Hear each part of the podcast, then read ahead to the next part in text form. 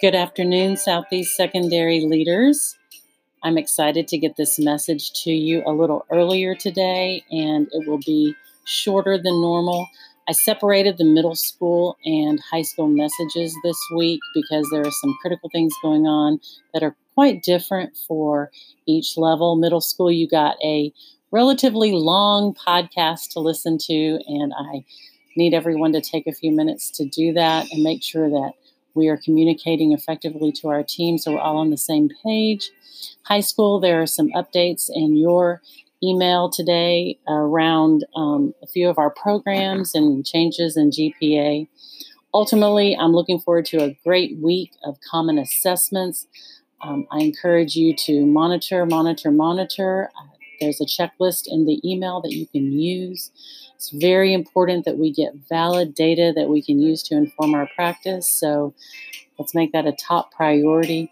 We also have training this week for those of you who are coming Tuesday afternoon for the talent management system, the new one. So I'll see you there. If not, make sure that you have picked another day. Also, remind your APs to get the training this week. And then we also have swag. So, high school swag is Tuesday evening at Spruce High School. Thank you to everyone who got your team signed up. I just realized that I failed to put that in your reminder email. So let's make sure that we get swag taken care of. This is going to be a great night of learning. This year's swag is conducted by our own ILC. So that is a big deal. So we know it will be quality because there are our people who are as accountable as we are for the learning, care as much as we do about the kids in our schools. And so it's going to be a great night of learning for everyone. So let's get our teachers there. I'm excited about the work that we're doing, and I wanted to leave you with a quote today from Jocko Willink. He is the author of Extreme Ownership, and hopefully, this will in, in, inspire you. Um, it's about the meaning of leaders. We, we hear a lot of meanings around leadership and what that means, but it boils down here, and this struck me today. Um, so I'm going to read it to you. And I know that we are all striving to be effective leaders, and as part of our distributed leadership priority. So here goes from Jocko Willink.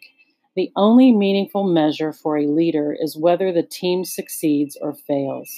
For all the definitions, descriptions, and characterizations of leaders, there are only two that matter effective and ineffective.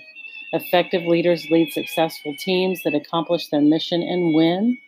Ineffective leaders do not.